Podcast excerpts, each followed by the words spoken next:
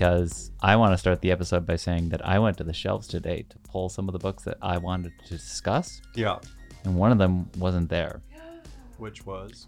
It was titled Season of the Witch. Oh, Hey. How the uh, help me out with the rest of that subtitle Oh, there. um, how the occult saved rock and roll. mm-hmm. By Peter. Peter Bebergal. Excellent book. An excellent book. Folks, welcome to the podcast. It's a little too quiet. It's the Ferndale Library podcast, and it's brought to you by the Friends of the Ferndale Library. My name is Jeff, and you heard Liz, Hi. and I think you heard Pietro, hi. If you didn't, and then Drew's here too. Hello. And we're talking about books. Wait, Pietro, what are we talking about? that rock. Books that rock. So we're talking about the music books. And we'll get back to Season of the Witch in a second. Uh Pietro, you you had the idea for this podcast. Explain yourself. So Jeff, um, growing up, I watched a lot of TV. Too much TV, might some say. It's right there with you. I think what's burned into my head is VH1 movies that rock. Oh yeah. So when we started doing this nonfiction we love series, I was thinking about. I think I don't know if it was entirely serious when I brought it up, or if I was just trying to make myself giggle or you giggle. And I was like, Ferndale Library presents books that rock. Yep, yep, yep. VH1 centric humor will always make me laugh. uh, s- any pitch centered around that nostalgic tidbit will always result in a podcast episode. And then I reached out to Drew and Liz. Drew and Liz are here. You are readers of music books. That's your bona fides. Yo. Indeed. Yeah. People who have read music books. One may say we are, in fact, readers. Uh, did either of you watch VH1, watch music films, watch music documentaries, etc.? Oh yeah, VH1. You know, back in the day when MTV actually did show certain music aspects, not so much anymore. But yeah, yeah. Long, long ago. I remember watching Crybaby, Grease, Yeah. uh, oh yeah. Rocky Horror Picture Show. That, Yeah. that was my first introduction to all those. Oh yeah, Spinal Tap, Films. Oh, yeah. Airheads. Mhm. Yes. Sweeney Todd was the big one with Angela Lansbury. That Oh. was, yeah. Wow, that sounds magical. That's a magical. I movie haven't that seen rocks. Oh my gosh, it's so good. So good. Uh, and so the idea was we were going to bring some of our favorite books. And the other angle to that is that uh, Pietro is the collection developer of the music section That's true. The 700s. when it comes to the Dewey Decimal System. Correct. So in this case, the sweet spot for me at least for books that rock is 781, 782. Yeah. Yeah. Um, yeah. A lot of the other area um, that falls in the 780s is more like musical instruction or books of guitars, um, books about drumming or like the history of music, regional music, and stuff like that. Do CDs get assigned a call number? I mean, a Dewey call They number? they do. It's not the way that we file them, but yes, Uh, they're not in the 780s? I bel I think they are. Okay, good, good. Yeah. Because otherwise it's chaos. Uh, all right, so let's just get started. Uh, uh, you go first, Pietro. uh, why don't we talk more about season? of the Okay, Witch? okay, okay. Yeah, that's right. We did tease I it. We have did. to admit that I had that on my staff pick shelf, and I have never read it. I thought it's the so title good. was cool and it Mhm. looked cool, um, so it has caught my eye since I first seen it. I believe the cover art has Bowie with an eye patch on it. It it does have Bowie with the eye patch on. So Excellent. yeah, the only reason I came about it is because the author has several other like uh, supernatural paranormal titles, and that's kind of how I got into it. And I saw that in his little blurb. He's like, "Hey, yeah, season Mhm. of the witch." I'm like, "That sounds amazing. Give give me that." Hmm. Um, so far, it is just a wonderful deep dive into how connected rock and roll has become with occult and like supernatural paranormal Yeah. themes, and it's so good. Excellent. Let me see it. Folks can't see me leafing through here. I'm trying to picture what album or era of Bowie is Eye Patch Bowie. I think Bowie Is is. that pinups? Yeah, I think maybe. His hair was really red, I think, at that Yeah, point, or yeah. orange. This looks close to the Ziggy era. Mm-hmm. He's got a little bit of the longer hair. Yeah. But yeah, I haven't quite got to that point yet. But Yeah, I would imagine it delves into the whole Robert Johnson selling his soul to the devil Oh, yeah. as the jumping off. Well, there's probably a lot more before that too. Yeah, it kind of starts off with, you know, the blues and, you know, the whole idea of selling your soul to a crossroads demon Mhm. to be able to, like, have the ability to really sing or play the guitar, or, you know, whatever aspect that you're trying to get out of your stardom to really, Yeah. yeah, it's it's really really cool. Nice. Can I see it again? It, it, Of course you and can. my pic- my Folks- question: Are there pictures? there are. S- I don't remember if I saw any. I don't think so. There are no pictures, hmm. Pietro. I So apologize.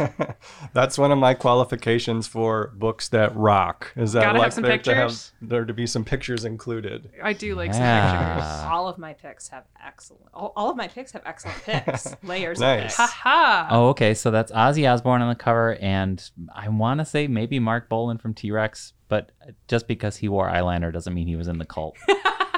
So I didn't know eyeliner was like a prerequisite for cult Yeah, I mean, you know, I just- like it. I like it.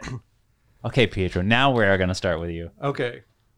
So, for me, one of the big sweet spots of the music books that rock are oral histories. Okay, sure. Mm. So, what I think served as a big catalyst for that movement, which is now pretty all encompassing, there's a lot of genres and uh, time frames that have been covered with oral histories, rightfully so, because it's a really kind of fun and conversational way to bring people in. And I think that's oftentimes what you want as a reader is to feel like someone's directly talking to you, that sort of intimacy. Oh, indeed. Yes. What that happens on page one, line one of the book that Pietro's about to reference. Yes. Number one for me is Please Kill Me, the uncensored oral history of punk. Ooh. um, Legs McNeil and Gillian McCain. Hmm. So Legs McNeil, among probably 25 other people, claims to have um, originated the term punk um, as it relates to the musical movement of the mid to late 70s. And this book does a really excellent job. Um, something that stuck with me because I haven't read it in like 10 years, but what I remember liking about it and when I revisited has held up is how they do a really good job of chronologically placing how punk came to be and how no movement really exists in a vacuum. So they talk about the predecessors in terms of like Andy Warhol and the factory scene. They talk about the different poetry and theater movements that all fed into what became punk Mhm. and the Lower East Side in New York in the mid 70s. So it's really cool um, and really raunchy and uh, yeah, kind of like all the things you want to check the boxes of an oral history book on rock. Yes, that's a surprising book. When I first picked it up, I thought, given what I knew about Legs McNeil at the time, is that oh, is this just gonna be a CBGB's book? Is this just gonna be a New York book? But it, it winds up surprising you, and it does get a full scope there. Right. Hmm. Uh, I will go.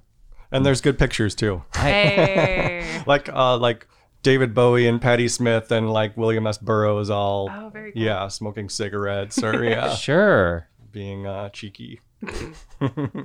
I'll go next because this is sort of CBGB's related. It is, uh, I consider a book that rocks. It's M Train, which Oh, is sweet. a quasi recent biography by Patti Smith, Oh. a fixture of the CBGB's scene with the Patti Smith, Smith group.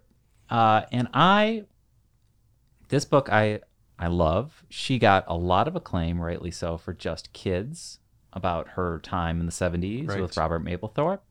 This is later, and it is very much about being on the other side of 50. It's more ruminative. It's a little lyrical. It's a little, it's a little detached. It's a little all over. It's a little stream of conscious. And if you want to live in anyone's head, I kind of want to live in Patti Smith's head.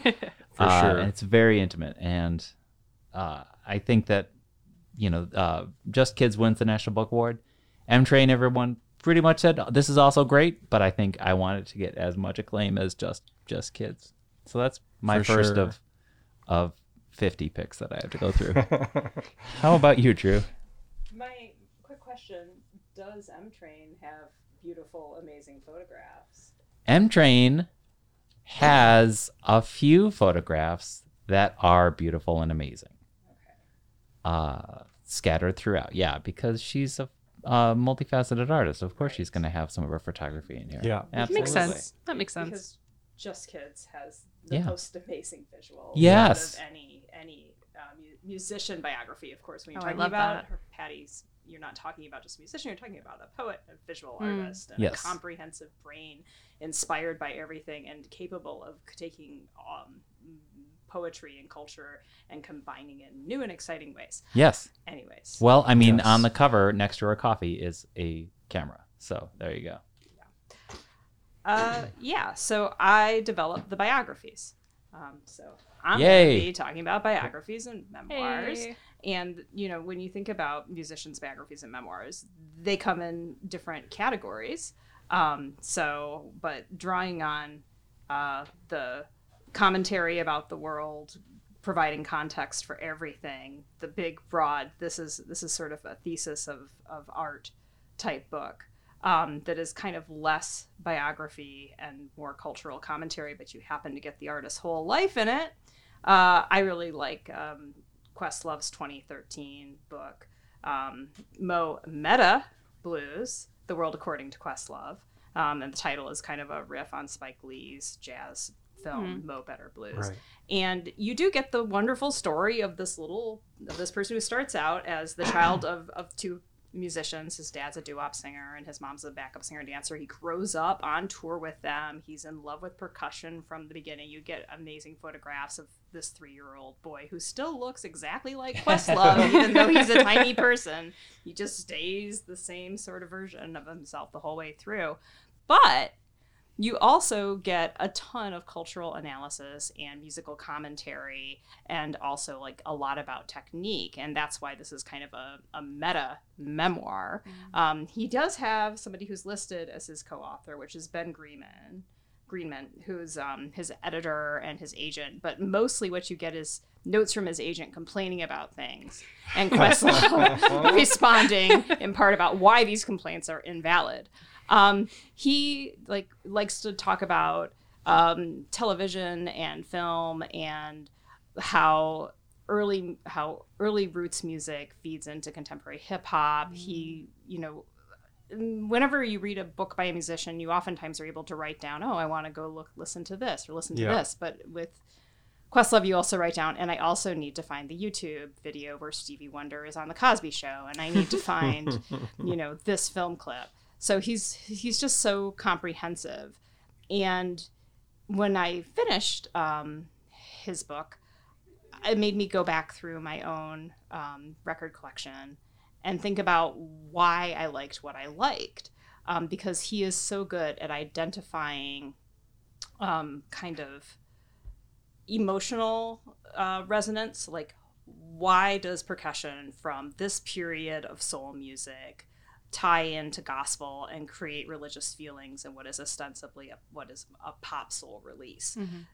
He gives depth to all of the music he talks about in addition to talking about his amazing life as somebody who found um, his his main bandmate uh, black thought in high school and just grew and grew and grew from there.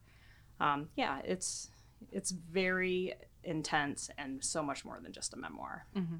Pietro, do you Awesome. think do you think you're enthusiastic about music? Yes. Well, you ain't seen nothing yet till you read Questlove's book. The Yeah. in- Screw what I got to say about it. fandom, the pure fandom and appreciation and Yeah. enthusiasm that he has for all these these genres of music is especially what what I love about that book too. Yeah. He, uh, as the phrase go, nerds out, and it's very charming. And the cover of that book is it's very colorful, right? Oh, and it's, it looked like it was an homage to is it like it's one of the Bob Dylan greatest hits collections has that same Yep. colorful image. Ooh. Mhm. So the meta has many different threads Oh yeah. throughout that. But that's really I like that he includes notes from the editor and the, the co-author and then telling him why he's wrong. I'm gonna have to add that to my to read list. That does sound Yes. really, really Yeah. good. I So- I watched that Summer of Soul documentary not that long ago too, so that was a cool entry point into seeing Questlove's non um, more straightforward musical output.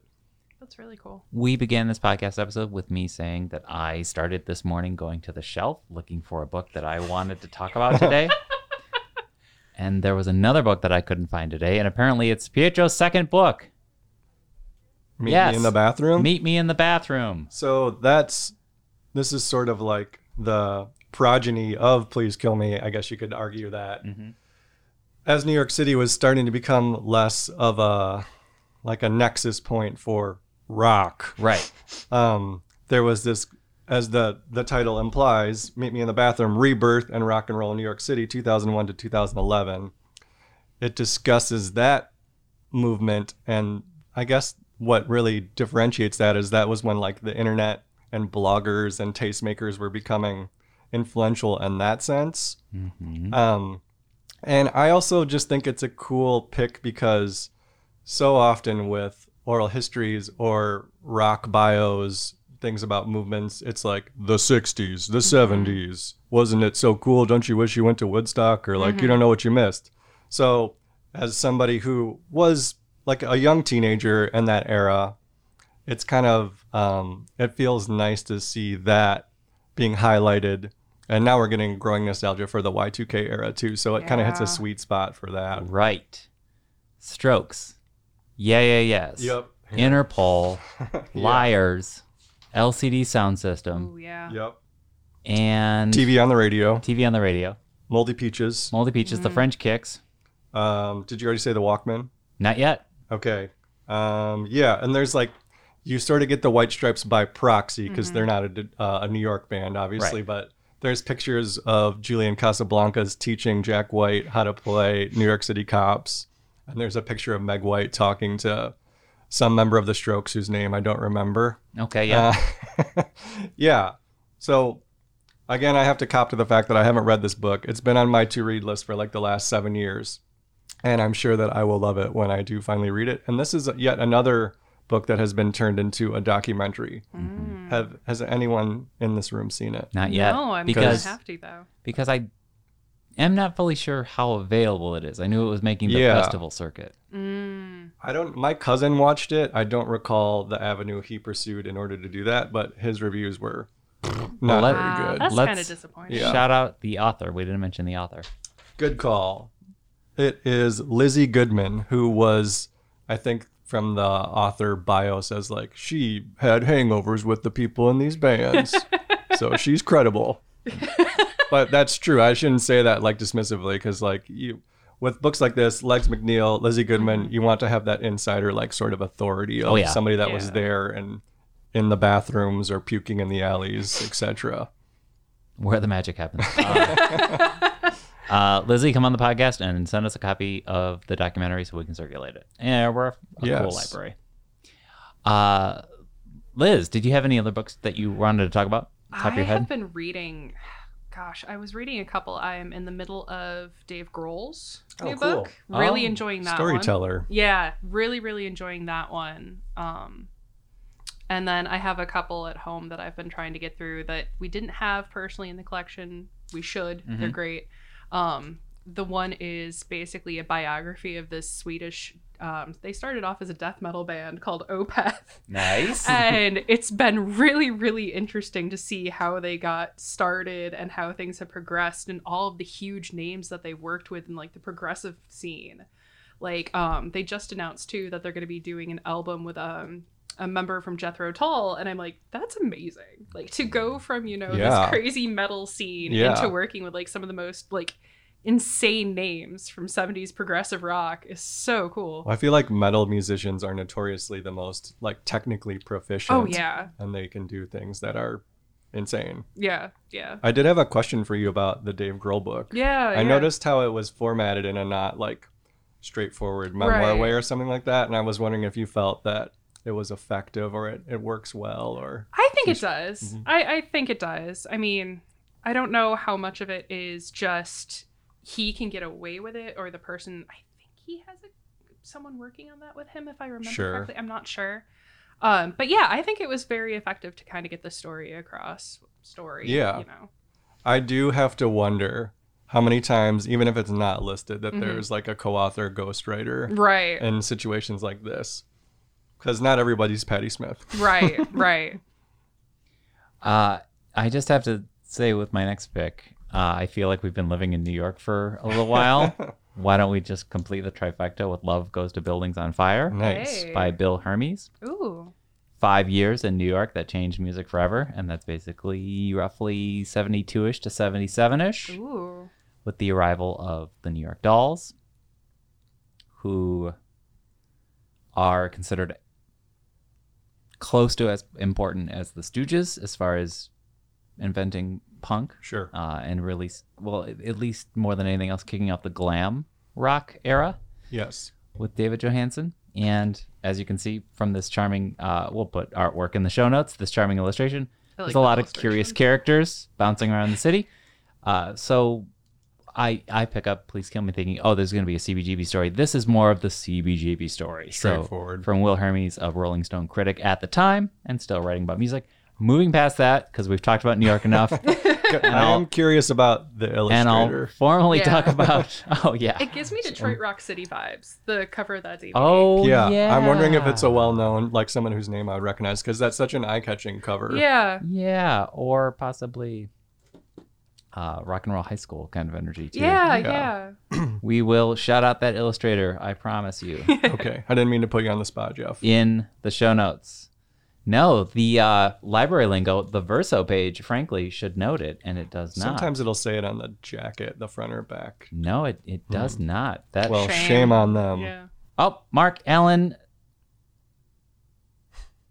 Mark Allen. Mark, I promise you I'm going to try my best here. Stamati. I'm going to say Stamati. Okay. Sure.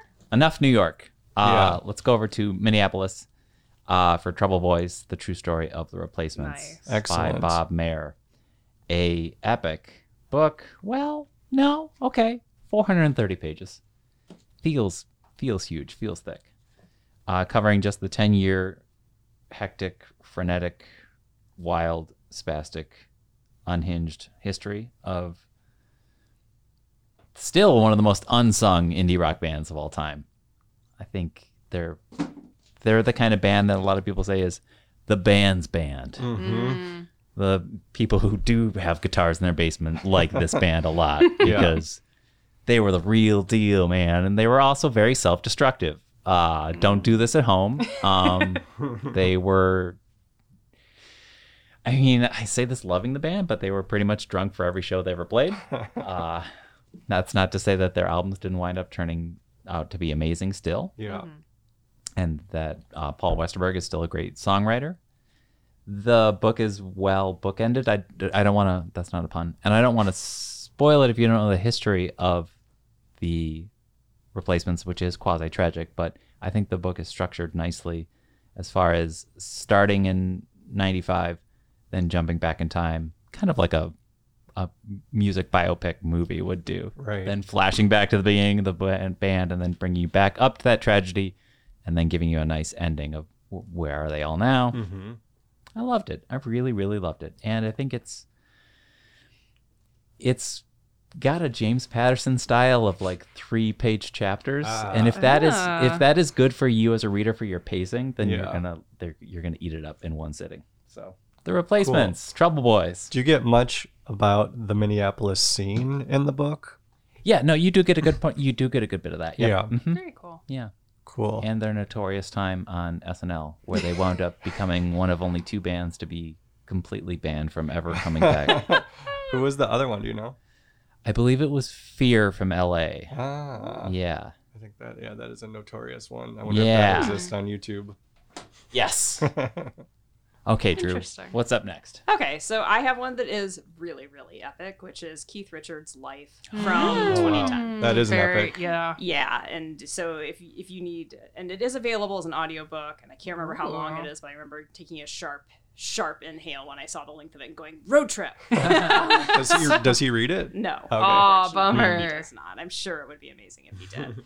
so, um, I really love this as this is a comprehensive look at what pharmaceutical grade cocaine plus heroin Yep. plus really hating Mick Jagger can do for a man. Um, So it starts out with a charming boyhood where he's smuggling whiskey to the Boy Scouts. Um, and moves on through um, meeting Mick Jagger and starting out as as people who are very very simpatico and gain so much renown while at the same time being constantly arrested for drugs and constantly getting into fights. And he t- he tells the he tells his own tale without any like any added bravado or any self pity. Yeah. It's hmm. just he's not bragging mm-hmm. and he's not trying to explain. He's just saying, "Wasn't that insane?" And then I did it again. it goes on like this for so long, and I my, my favorite part is just watching him. His ever growing disdain for Jagger, who he begins referring to as Brenda, That's amazing. just intentionally steals his woman, you know, like undermines him in all these different ways. And yet they continue to crank out so much great music. Um, there's a lot of scenes in the bathroom. There's a good amount of vomit, a fair amount of fecal matter, some crazy ideas about actually dehydrating and selling poop for, to people because people will buy anything if you're famous enough. They will. Okay. Um, yeah. From 1947 to 2010, and this guy's still here. Um, it's it's really it's really enjoyable, and when you pick it up, it, it is a tome, and you will get Yeah. deeply, deeply absorbed in it. I have to say a few bullet points is that apparently he was digging at at Mick so badly that Mick uh, impulsively wrote his own biography in a hurry and put it out, and it's only about 200 pages, and it didn't get as good reviews, and it did feel like he just had to like. Did I he- have I have to say something. Did he get it out like before? No, he got Okay, it right right okay. out after. Uh, typed it up real quick. Yeah, I mean, no one's talking about that something. book. Fun story. I don't know where when else I'll share this with you or with our listeners, but another book I was going to have, but it's not in Library Network, is called The Dark Stuff, and it is a collection of music criticism and essays by a gentleman named Nick Kent. okay. Nick Kent's claim to fame is that he was never in the suicide, uh, never in the Sex Pistols. like that's what he's most famous for. He was Uh-huh. a writer for NME, hanging around in 1975, sort of trying to join the Sex Pistols, but was never cool enough. And objectively, he he just wasn't. But he was a damn good writer, and he Yeah. wrote great uh, criticism and, and and did lots of interviews. And he interviewed Keith once and he got a story of uh in that really cloudier period droop like between 72 and 82 when like keith is at his most bottom of they're on tour and the way he describes it is the rolling stones have their van and they're driving up a steep hill and in the back of the van keith is asleep on top of a large amp one of those amps that are so large that they are in fact moving movable on wheels mm-hmm. Yeah. and, and enough to like fit a man asleep on top of it. And it's late at night. They're driving up a hill. The amp slides off, bursts out of the back of the van doors, and now this amp with Keith still on it is now rolling down the hill at about 22 miles an hour, Okay. and it deposits somewhere at the bottom. And at no point does he fall off nor wake up. That's amazing. Uh, That tracks. Yeah. Yeah. Yeah. I think also he seemed to be kind of from a similar uh, part of town, town I say, in somewhere in England of like maybe like Black Sabbath. He seemed to have like this kind of real industrial post-war, not so good, real rough blue collar upbringing. I don't Yeah. know. I found it really endearing. Yeah, uh, he, he also has like fairly decent emotional moments. He talks about the death of his infant son. Yeah. Um, and he that. and he talks about his relationship with his with his firstborn son Marlon, Yeah. and you know, and then when he ends up um, after he he leaves one of his stolen women, Anita, and, and finds his his next wife, like you can see that he's like he's capable of growth and change, and yet at the same time still doing ridiculous things. Right. Yeah. So he remains true to himself, mm-hmm. but it is not just all stunt. a legend. He has sort of like a mischievous kid Right. grin to him. Yeah. Yep. I remember, I, I don't recall where I obtained this information, but that Keith befriended Mick because like he had the good record collection and was like he had the stuff that he couldn't afford to get. So that was part of the friendship. every time the Rolling Stones come on television, and this, I mean, I say this as a fan, all due respect, right? Um, they should come on television all the time because they're great. Every time they do, uh, and I'm in the room with my dad, he always says, "Man, look at Keith Richards. He's not burned out. He's extra crispy." I'm like, "Yeah, that's about right." Yeah.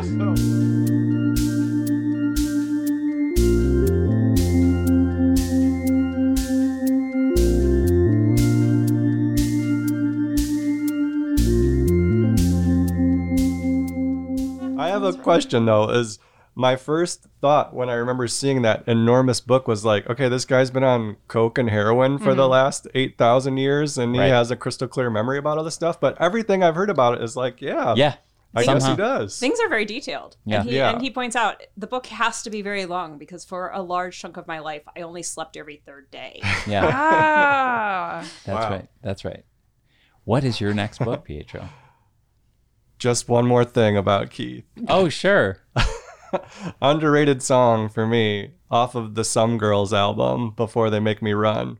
Supposedly, they were waiting around for Mick to show up, and it was taking several hours, and they recorded that song. But he doesn't have a great voice, but to me, it really works on that song. And I don't know, I think about it all the time. Nice.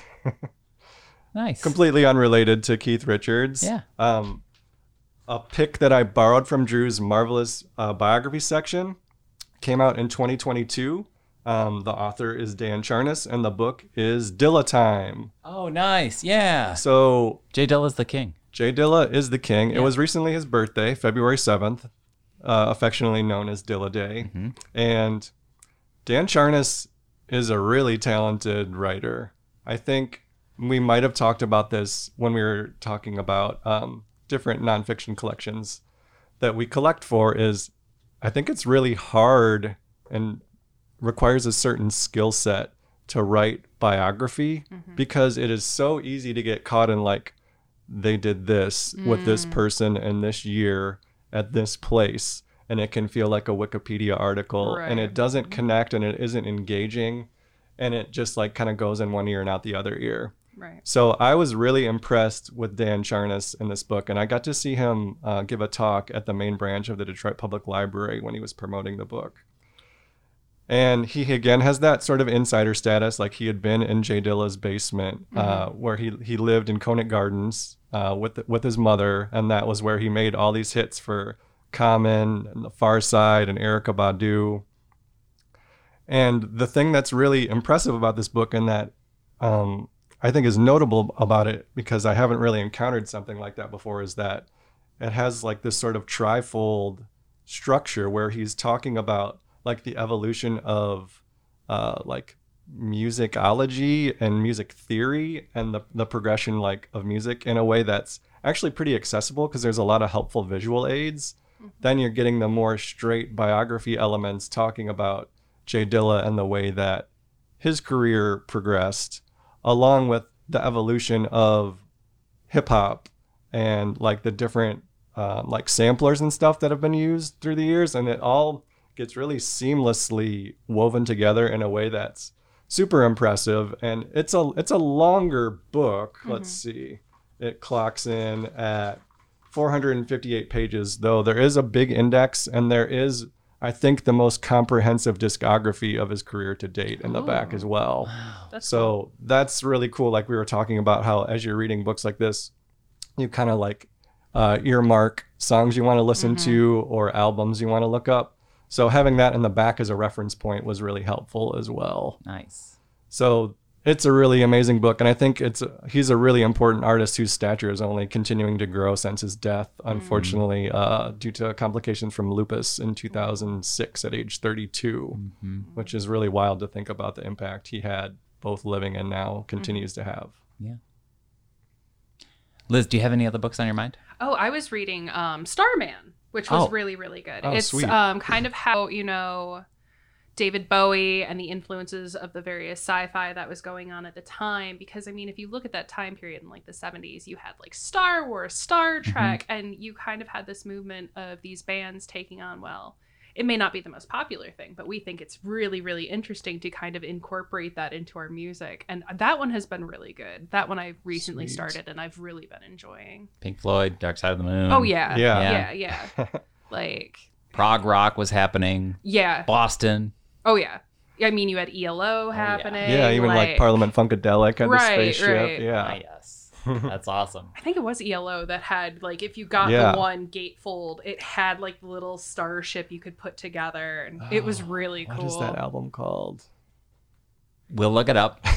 Yeah. Is that one a graphic novel, Starman, you're talking about? Um no, it's actually it's um Oh, I wish I had it. I That's okay. literally just did. No, it's it's um it was out of the biographies. Nice. Yeah, because it was hard to choose like which Bowie I wanted to read. Yeah. 'Cause Yeah. I was feeling really nostalgic because uh, they had the anniversary of Black long Oh. ago, and I'm like, oh, sad. An Yeah. amazing album. It is an amazing album. The fact that he could crank that out when he knew that the end was coming and yet Yeah. produce something so amazing and so heartfelt. And the fact he was like, oh no, I'm going to beat this and I'm going to, you know, continue. Mm-hmm. Because from what I remember reading, he had plans to continue and to do a whole nother album, uh, which is absolutely amazing. Yeah, But that's giving me goosebumps. I know, I know, I really, really miss David Bowie. Yeah, Out of the Blue is the name of the album by Electric Light Yep. Orchestra. Hey, double LP. Yeah. so good. That album has amazing artwork. Uh, shout out does. to music books in general that tend to just have great artwork. Oh yes. Even like this one that I'm holding right now, which is called Out of the Vinyl yeah, they're Deeps so Oh, good. cool. by Ellen Willis, hmm who was hired in 1968 by The New Yorker to be their music critic. And it was kind of a first. In Hmm. fact, it was to actually have a female rock critic Right. in a male dominated um, field. I can't call it an industry, but basically it was, you know, Jan Wenner and a bunch of dudes and Right. um, Lester Bangs and all this kind of like machismo, right? And here in comes this strong proponent of second wave feminism. She is like uh, Gloria Steinem, but a rock and roll version Ooh. writing about pop culture and rock music. It says Ellen Willis on rock music. She is hired in 68. She's only 27. She only lives to maybe, maybe 65. She passes away in 06. And I believe this collection of her awesome, awesome writing between 68 to 75 ish uh, was released in 2010, I think. That's cool. I loved this stuff as an aspiring music journalist. I was collecting books on music essays and critics uh, and critical reviews and interviews for so so long. And that leads me sort of as a side shout out because I was like, oh, is that? I guess that's technically accurate. This is great writing from Ellen Willis. hmm Belatedly, she has passed by the time it's published, which is why when Jessica Hopper of Pitchfork Mm.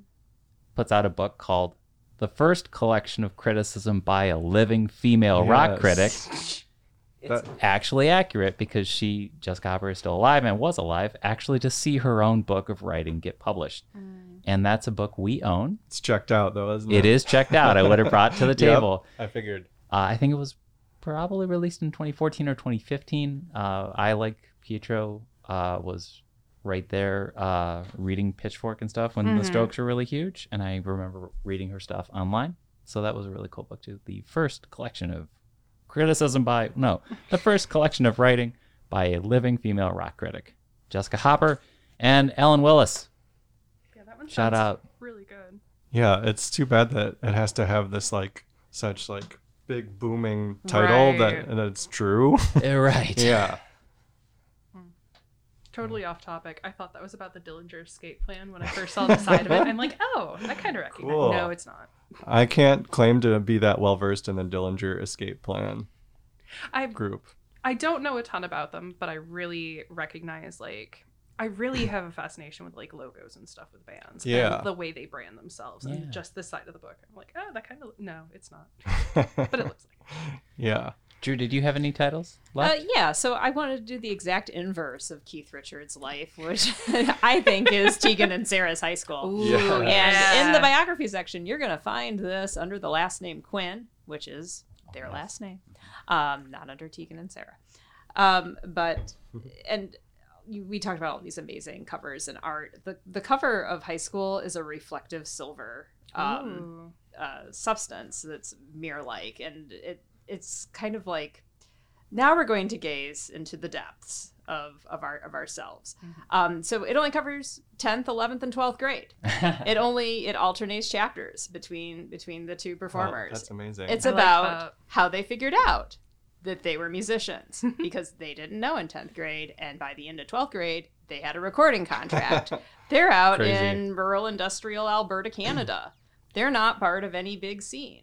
They just have creative impulses, which they're not at first coordinating with each other. They're both independently writing lyrics, trying out their stepfather's guitar, trying to work Mhm. things out. So much teen angst, so much thwarted love, so much hiding your true self Oh. Yeah. and having to let it out somehow, but you can't tell any other human, so you've got to let it out through your art. Yeah. So, where does art come from? It comes from everywhere, all the time, and everyone, right? So, this is a very specific, like, genesis point of a specific type of, of, well, you know, many types of indie pop, then some rock, then some electro pop, then back to more indie sounds. And uh, so, this came out in 2019. And then, uh, like six months after it came out, they released an album called Hey, I'm Just Like You, um, which is basically the songs they wrote in high school. And it also includes some of their demos. We also have that CD. So you mm. can get the full genesis of, of this duo. I love that. We do have a number of selections that have a, a correlative between mm-hmm. the the CD physical CDs and the the music books, mm-hmm. so you can get the whole immersive experience of like the deluxe edition of David Bowie. Uh, like it's like a, several of his albums. So there's like a Jethro Tull. There's Yeah. uh, I wish I could think of an example that wasn't someone from the 70s. but yes, so that's like a, a cool library experience. You can get the bundle deal. Nice. Yeah, I think we have one for Revolver. That one was really There you cool. go. And then there was one on the history of um, shoegaze, which was really interesting. Yeah. Oh yes. Okay, I do have a Tegan and Sara story that Okay, I great. feel obliged to share. yeah. The year's 2008. I'm living in Chicago, working at a vegan vegetarian restaurant called The Handlebar. Who comes in when they're stopping in Chicago on their tour but Tegan and Sara? And me and my friend are sort of like giggling and geeking out and wanting to like say something to them but not knowing what to do and like wanting to be cool Mm-hmm. and reserved. So I can now say that I bust the tables of Tegan and Sara's band.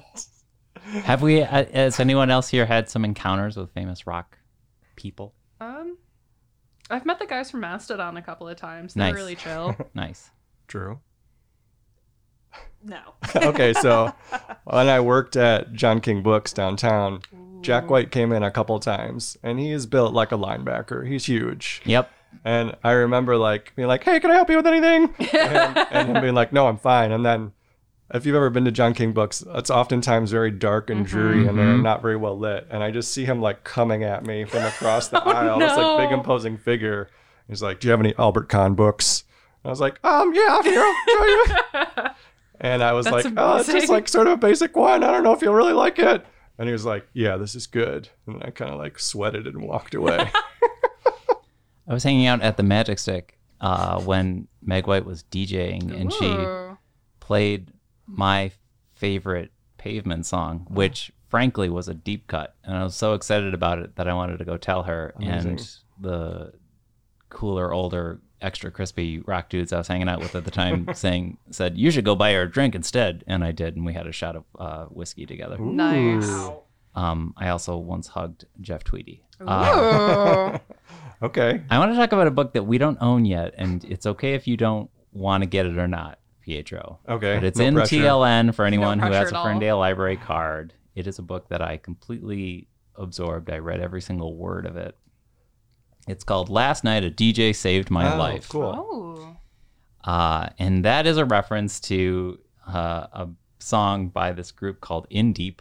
If you needed that reference, it's the only hit they ever had. It was an electronic dance group from the 80s. This is a book that is centered around the turntables, but winds up telling a much bigger story. It starts off with how the blues and R&B informed reggae, Hmm. How reggae then informs hip hop, Mm-hmm. how hip hop then informs disco, how disco then informs techno, and then how techno informs house. And Oh, you just really go on this beautiful Yeah. ride from 1960 to 1990. And what's kind of almost always there? Those turntables. Mhm. Man, such a good book. What- Uh, by, really good. by Bill Brewster. When did it come out? Uh, like contemporary or? No ish. Okay. This was probably the early 2000s. Okay. Early 2000s. I kind of feel like we might have had a copy of that at some point and it went. Yes. In fact, you also had a copy once of. Wait, no, I didn't have it here on my list. No, I didn't write it down. Uh, there was this really cheeseball book It, well, it had a cheeseball cover and a cheeseball title. Yeah. It was called "Rockin' in Time." It sounds like that, you know, CD set that you're going to get from the late night television commercials. Yeah. a social history of rock and roll. And if you get past that, if you get past the cover and you get past the title, um, it's actually a very good book. It's by uh, David, uh, man, it's just like this illustrator, uh, Szatmary, David Szatmary. Oh. Anyway, Speaking of watching too much TV from the beginning of this conversation, Yeah. does anyone remember seeing those like as seen on TV collections? Oh, yeah. and I'd be sitting there like trying to scribble down the song Oh, names yeah. so I could download them on. And you had to buy it from the Napster or commercial, otherwise you didn't get the full list of tracks. Yeah. And so even if you went and found it in the stores, you were super disappointed. does anyone have uh, honorable mentions or any books left that we didn't talk about? Um, Because I'll just run through my list of eight more. yeah, in terms of books that are checked out, there was a, a there's two newer books that um, were recently added to the collection. One's called uh, Hit Girls by Jen B. Larson, and it dispels the notion that punk was a boys' club. And one of the things I thought was cool about it is it's broken down by region, which I thought was an interesting That's way cool. of um, showing it. And then there's a book called "But Will You Love Me Tomorrow" by Laura Flam, and this is an oral history of girl groups. Uh, so that's a cool thing. It seems like there's again sort of a tie into that. Is it 20 feet from stardom, 50 feet from stardom, 10 feet from stardom? Yeah, And another great book about the wrecking crew of Los Angeles in the Yeah. 1960s that ties into that too. for sure. I think it's just called The Wrecking Crew. yes, I remember seeing that at the main art. Let's all cry, wah wah wah, Yes. um, and be sad. Sad. about the main art being gone. hmm How about you, Jude? Did you have anything else? I have a book that's in process right now that'll be out on the shelves next week, and it's it's Boy George's new autobiography. Yes. So Boy George wrote an autobiography when he was 30, and now he's written one at 62 or Interesting. some such, and they're very different. Mhm. Um, but they both still have some incredible stories. And if you want to talk about a fun picture section, there's a, there's a picture. I did not know this, but uh, Boy George was on an episode of The A Team. Um, I What? had no idea. Yes, when you're like, okay, add that to the lookup list. So, Yeah. yeah, if you've ever wondered, uh, you know, what Mr. T and Boy George Okay. have in That's common. crazy. And then also there was um, a a never um, shown commercial for Suntory whiskey that uh, he filmed the adver- advertisement for in or the commercial for in Death Valley, and it was Mm. shot as a science fiction film with a giant um, rabbit character, a pig-faced character, and a bear, Wow. and he's riding a camel in the most amazing caftan.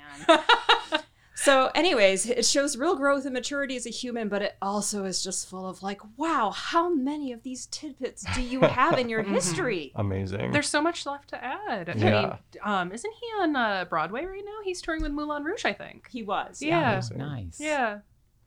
Liz, any books that we didn't cover yet? Um, the one that I have not got a chance to crack open to, I think it is just called Punk. The name of the author escapes me at the moment. I had it back at the desk. It Yeah. seems to be, yeah, that one looked really interesting. Kind of the whole history. I am, I'm very curious to get into that one. Sure. I swear our music section is just so good. It's going to take Oh, me yeah. forever to get through it, but I'm excited to try. I have uh, one and then and then a handful that are all connected. But there is a book by Jonathan Cott called "Days That I'll Remember," spending time with John Lennon and Yoko Ono. Oh, cool. Interesting.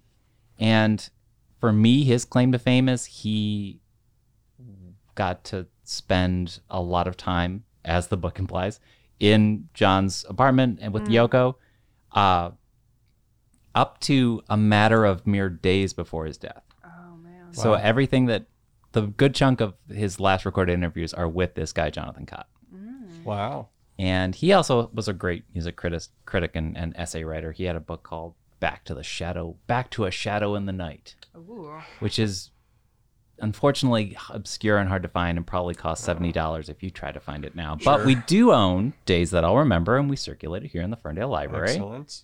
And that's very surreal because Jonathan Cott is the kind of journalist who was able to catch John Lennon saying things like, I was just in a discotheque the other day and I heard the song Rock Lobster. I thought it was great. and my head kind of exploded because just to imagine a world where John Lennon was hanging out in a room listening to the B 52s, I'm like, oh, yeah, that there was that brief little overlap. Yeah. He had the B 52s in his jukebox at home. I- and yeah. He was saying that he felt like they were copying Yoko. Uh, Oh, like Yoko okay. was ahead of her time. Yeah. Ah. That's awesome. Yeah. Uh, and then just a shout out to our biography section. Um, Girl in a Band with Kim Gordon from Excellent. Sonic Youth. Oh, very cool. Hunger Makes Me a Modern Girl, Carrie Brownstein. For sure. And Unknown Pleasures from the bassist of Joy Division, Peter Hook. We own all three.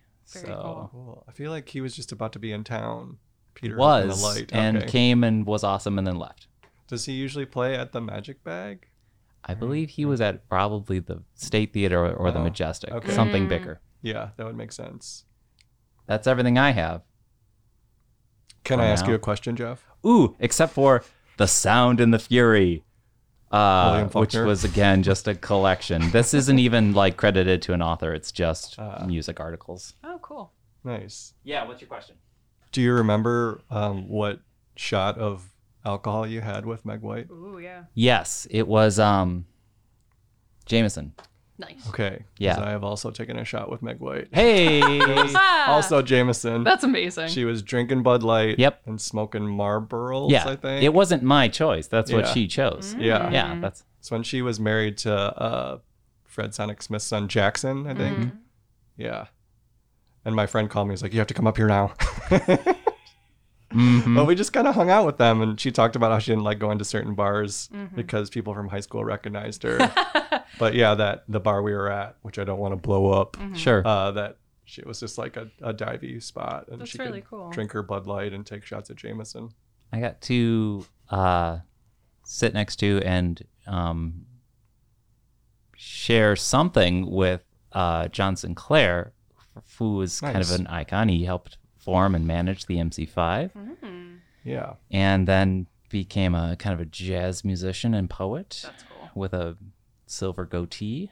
And uh, he was hanging out at the what is now Spread Art, Mm, but was Was that the previously known as the Contemporary Art Institute Yeah. of Detroit. mm. and he was rambling about rock and roll. Yeah. Does he he- live around here? I think so.